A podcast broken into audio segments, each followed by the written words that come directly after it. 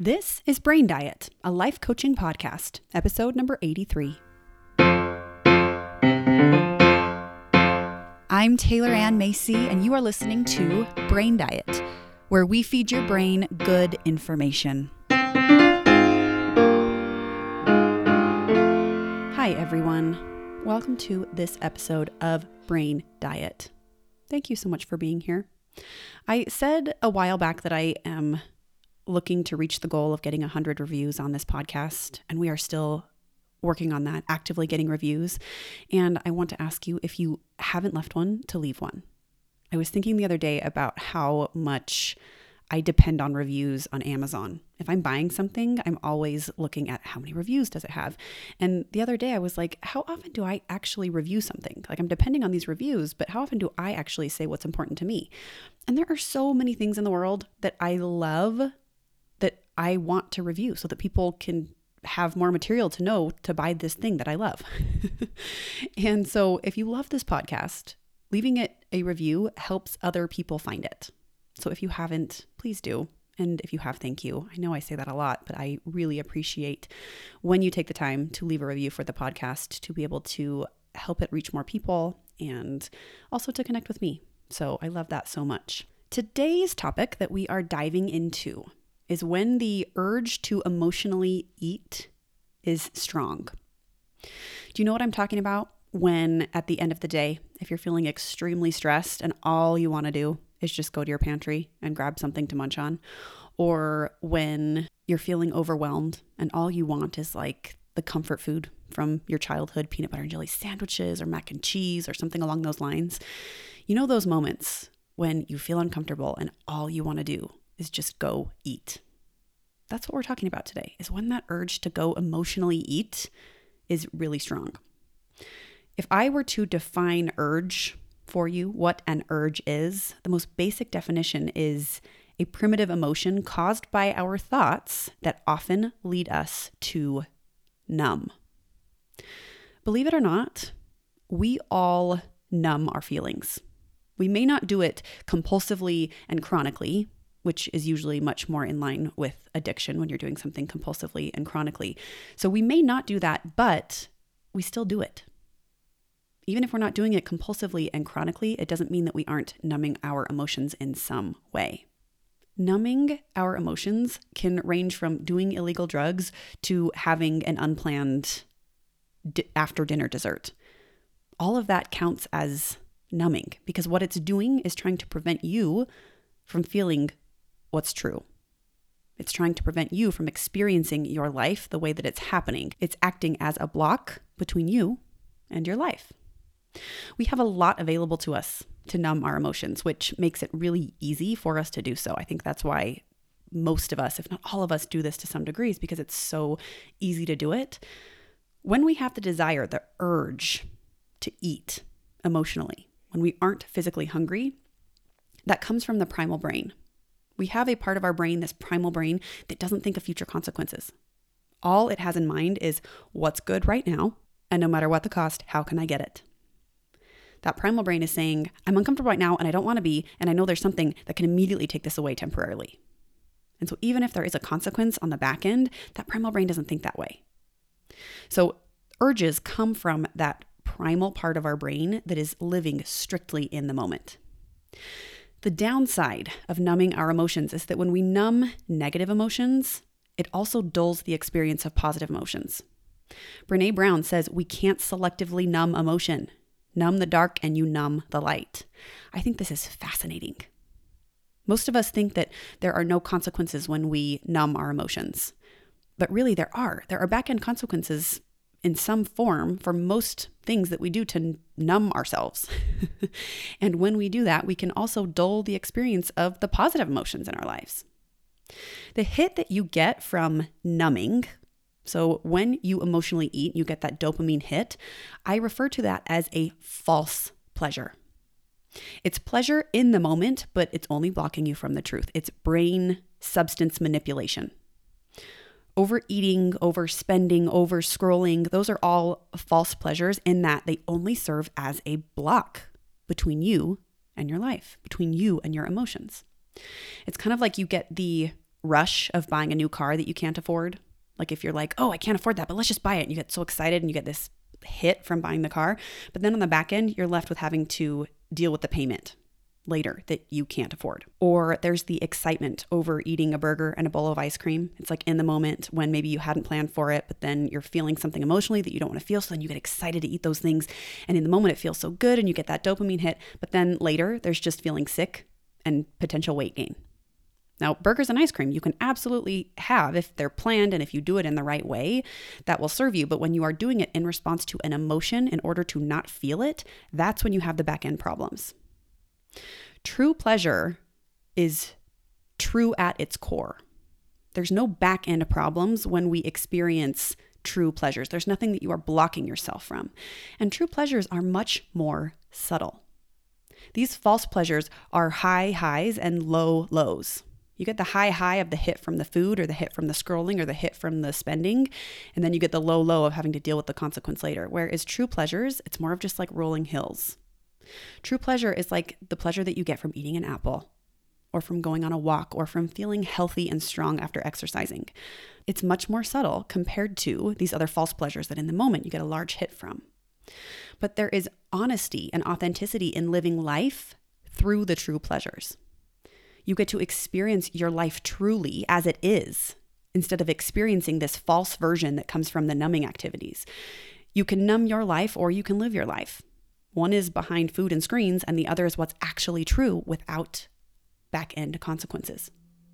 And the truth is, when you experience the truth of your life, that means positive and negative emotions together.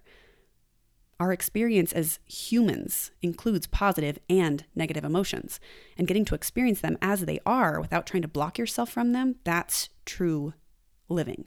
More than anything, it's the why behind what you are doing. You can eat a sugar cookie because they're the most delicious dessert in the world, or you can cram the entire cookie in your mouth in 60 seconds without even tasting it in a frantic effort to soothe yourself. You can be on social media and be energized by the community and be ready to get back to work, or you can scroll on social media because you're avoiding facing what's happening in your actual life. So, any behavior can technically be a way to numb. I think there are just more common ones that we use with scrolling and food and spending. But anything that you use, if the reason why you are doing it is to avoid feeling something, to avoid another part of your life, you are numbing yourself in a way. And this is why I am so passionate about helping people lose weight because it is one of the largest platforms to uncover all of this work. If you want to really figure out where you are numbing yourself, where you are depending on false pleasures instead of experiencing your life, if you really want to know where your work is to be done, try to lose weight, at least in the way that I coach. There is so much to uncover when you start to look at the reason why you are behaving towards food. And once you can uncover that and work through it, then it just spills over into every other area of your life. Food is just the symptom. It's not the problem. It's not the reason that you are gaining weight. I mean, sure, the calories might be the ones that are creating the weight gain, but the reason that you're eating in the first place, that is the problem. That is the root problem that needs to be solved in order to create freedom around food. And then when you're free from food and you don't depend on it to numb yourself from your life, you have developed the skill to not numb yourself and to be able to live your life truly and authentically as it is, apart from food and everything else. That's why these skills within coaching have so little to do with weight loss. I mean, it has a lot to do with weight loss, but it has so much more to do with the internal work. Let's get into what to do when the urge to emotionally eat is really strong. When you are in that moment of like, ooh, I want to eat, or this can be applied to over scrolling, overspending, like, ooh, I want to buy this, ooh, I want to grab my phone. These are tips that you can implement that will help you learn how to be with this urge instead of continue these numbing behaviors. I also want to add that when you start doing this, if you have never done this before, if you have never worked on your numbing behaviors, and if you have never paid attention to your urges, in the beginning, they will be bigger and a little bit more noticeable. What happens is when your brain offers a thought that creates an urge, and then you satisfy it by eating, it's like, oh, that sounds good. And then I have an urge, and then you eat the food, and then that satisfies the urge. It reinforces that neural pathway. So when you start to interrupt that neural pathway by having the urge and then not acting on it, in the beginning, your brain is going to have a little bit of a freak out because it's not used to that. And it usually gets rewarded when it offers this thought and this urge. So in the beginning, be patient with yourself and understand that they will be bigger and harder urges, but that doesn't mean that they're impossible to feel. And that doesn't mean that you aren't capable of feeling them. It's just a little bit of discomfort in the moment that's going to be at the forefront of your awareness, but that's nothing you can't handle. What happens over time is the less that you reinforce this neural pathway, the less you reinforce the urge by satisfying it, by giving it the food that it wants, it decreases in strength. Urges decrease substantially when the neural pathway doesn't get rewarded. And this is what's so fabulous and amazing about the brain is that you can retrain it to not have certain thought patterns if you work enough on them to show your brain, hey, this isn't going to get rewarded every single time you offer it. So then the brain's like, oh, okay, well, I guess I'm not going to offer this kicking and screaming urge anymore because it's not getting rewarded. So I might as well look for something else to get rewarded. So in the beginning, have patience with yourself and try these tools that I'm going to share with you today and trust that they will work and that you will get better at this. This is a skill that you are developing and learning how to not satisfy your urges. I kind of like to compare it to in the beginning, these urges are kind of like a school bell where it's like loud and you kind of jump a little bit and you're like, oh, okay, I, I noticed that. That's very, very loud. Then once you do it enough times, the urges become more like a gentle nudge where it's not that loud, but you just notice it. And it's just kind of like, oh, yeah, it's, I, I can see that it's there. It's like feeling a breeze or something that's a bit cold once you do this work enough. Or the other example that I think of when it comes to managing urges is I've been doing swim lessons with my kids, or I put my kids in swim lessons. And the first probably five lessons, both of my kids lost their minds every single time they had to get in the water. So they were learning a skill of swimming and they would freak out, like screaming, screaming, screaming. You they you would think that they were dying. They thought they were dying. And this is because it was totally new. It was a different environment. It was some different sensations that they weren't accustomed to. And ironically, them freaking out made it so much worse, which I'm going to get to in a minute. But as they were learning this new skill, it was really noticeable and scary. But after 20 lessons, they both can jump in the water and they don't freak out and they're swimming and they're doing such a good job. But it took enough times of being willing to get in the water and be a little bit uncomfortable and be out of their comfort zone and to push themselves a little bit to be able to get to the level of I can jump in the water and be fine. I can be a little bit cold and it's not a big deal. This is what we have to do with urges. So let's say you have made your plan for what to eat for the following day. If you're not familiar with me, planning is a huge part. Planning your meals is so important when it comes to shifting the way that you relate to food. And the reason behind this is because of the part of your brain that you use when you plan your food. If you remember me talking about that primal brain, that primal brain is like living in the moment, eating whatever sounds good, whatever is going to make us feel the best.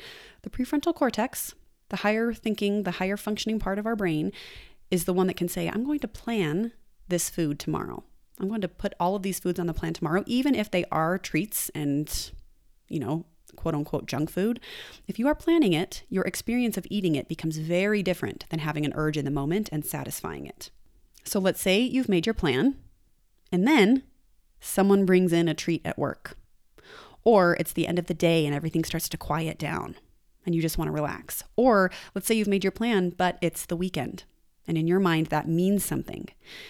What happens is then you have this urge like, oh, I want to eat something, even though I didn't plan for it, and even though I might not be physically hungry. This is the moment that I want you to implement these tips that I'm going to share with you today. The first is called urge surfing. On Instagram, there is this therapist that's amazing, and her name is Tiffany Rowe. She's brilliant, and she was the one that introduced this concept of urge surfing. And it's similar to what I've taught, but I love the title, urge surfing, because that visual image totally applies to what we do when we are experiencing an urge and how to ride the wave, if you will. Just because you feel something doesn't mean you need to act on it. So if you feel the urge to grab the cookie in front of you and eat it, you do not need to act on that. Nothing is making you act. No matter how strong the urge, nothing can make you do anything. You are always the one in charge. So, what that means is that we've got some really good news here. When you have that urge to act on something, to, to satisfy, to emotionally eat, you can learn to sit with them without acting on them. This is a skill that applies across the board. All urges have a beginning, a peak, and an end. Just like a wave. If you imagine when a wave starts to like brew out there and then it starts to crest, is that the word? And then it like crashes and goes up onto the beach and then the wave is finished. This is how urges work. And ironically, the way to get through an urge is to be completely okay with it being there. The second we drop into like, okay, I want this wave to go faster, or I want to get to the beach sooner, then it's like we just get stuck out in the water. But what we have to do is just be like, I'm just riding a wave. I'm just letting it take the lead and I'm just going to sit with this wave. So notice where it is in your body that you feel this urge and pay attention to it. Like, is it in your chest that you feel this urge? Is it in your throat? Is it in your hands? Where in your body are you feeling this urge? And watch what happens because your brain might want to give it a label. Your brain might want to have a thought about this urge that's negative. It might want to have a thought like, this is terrible, or I shouldn't be feeling this, or I hate this. And those labels just compound the discomfort. This is why imagining an urge like a wave is so powerful because there is nothing wrong with a wave. A wave is such a beautiful part of nature that you just get to ride and enjoy, and we don't argue with it. We don't think it should be further back or further up or higher or lower. We just kind of ride it, right? So don't let your brain give labels to the urge when you're having it. Just notice it, pay attention to it, and be present with it. Be the watcher of this urge. If you were outside of you and watching this urge happen in your body, what would that look like? What would you see? What would you notice? And then you just surf the urge like the wave. You ride it and you kind of just come together with it. So that imagery is so awesome because we can just ride urges like waves. I love that. So thank you, Tiffany Rowe, for that idea. The second tip is to take 30 minutes and then redecide. So, say you have the urge to eat a treat that you didn't plan, instead of saying, I can't and I won't, a way that I like to approach it is just to table the decision for a minute, or rather 30 minutes, to say, you know what? I have this urge to eat this and I really want to eat it right now, but what I'm going to do is I'm just going to table the urge for 30 minutes and then I'm going to redecide if I want this thing. I do this when I go shopping, when I make shopping decisions, when I haven't necessarily planned to buy something and maybe we are trying to save. If I see it in store at Lululemon and I love it, I tell myself, I'm going to go home and think about it on my drive home. And if by the time I get home, I'm sure that I really want it, then I will get online and buy it. Sometimes I get home and I don't buy it. And I'm like, you know what? Now that I've thought about it, now that I've kind of let that urge dissipate, I've decided I don't want it. But sometimes I do buy it. Sometimes I get home and I'm like, you know what? No, I really do want that Lululemon. I love Lululemon. And if I could live in that store and wear every single thing, I would. but I have to be mindful with my decisions and how I spend my money at Lululemon. Otherwise, I would go bankrupt. This is what we can do when we have the urge to emotionally eat. Take 30 minutes and then reassess because sometimes you will decide, you know what, I'm not going to eat. I just I redecided I'm, I'm not going to have that thing that I had the urge for. Other times, maybe you will eat it. And that's okay because at least you are giving yourself some space between you and the urge and then making the conscious decision, you know what, I am going to eat this right now. It's a very different experience when you allow your brain to go through that resting period and then to remake that decision. The third tip is to put it on your plan for the next day. Meaning, if you have a surprise treat and you're like, oh my gosh, someone brought my favorite kind of cupcakes in at work today, and you really want one, but you're like, oh, but I didn't plan for it, then put it on your plan for the next day. You can take some of those cupcakes home. You can keep them safe and sound. And the following day, you can have them written down, however many you want to eat. And that way, again, you are making the decision from your prefrontal cortex. What happens is the emotional experience of eating in response to an urge, you get that dopamine hit. And so the brain thinks that the food is really what's so awesome. But then when you eat it the next day, I mean, it will still taste amazing. But because you are eating it from a plan and not in response to an urge, the physical experience of eating the food is completely different. What that does is teach your brain wait a minute, the food isn't actually what's creating the joy for me. What's creating the joy is me having an urge to do something and satisfying it. And again, that will allow you to teach your brain that this current neural pathway that it's offering of have an urge and get it rewarded maybe isn't as useful of a pattern to continue to offer. And like I said, the brain will continue to offer it. It's not like our urges ever go away, but going from the sound of a school bell to a gentle breeze becomes a much more manageable and less noticeable experience. The fourth tip is to practice feeling your feelings. And this doesn't sound very exciting, but to ask yourself if I didn't eat this food right now, if I didn't grab my phone and start scrolling, what would bubble up for me? What emotions would come up for me that I am trying to resist, that I am trying not to feel? If I didn't grab my phone, I might feel restless. If I didn't grab the cookie, I might feel anxious, right? And learning to drop into those emotions and to notice where those are in your body and allow them just to be there and experience the truth of your life that you are a human experiencing negative emotions allows you to develop the skill to not have to run away from your emotions all of the time. It allows you to develop the skill to feel your feelings, which, if you can feel your feelings, then nothing is impossible. So, to recap our tips, we have surfing the urge. We have taking 30 minutes to redecide. We have putting it on your plan the next day. And we have practicing feeling your feelings. One more thing I do want to add is that there is a difference between physical and emotional hunger, obviously. There is the physical, gentle hunger of like, oh, I need fuel, and then the emotional hunger of like the toddler screaming.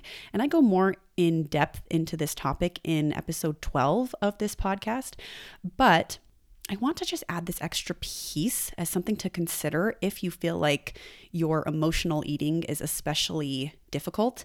Sometimes when you have an emotional urge combined with physical hunger, it can make it a little bit more difficult to manage. So, what we want to do in that case is we want to give our bodies what they need to be satiated and to be full.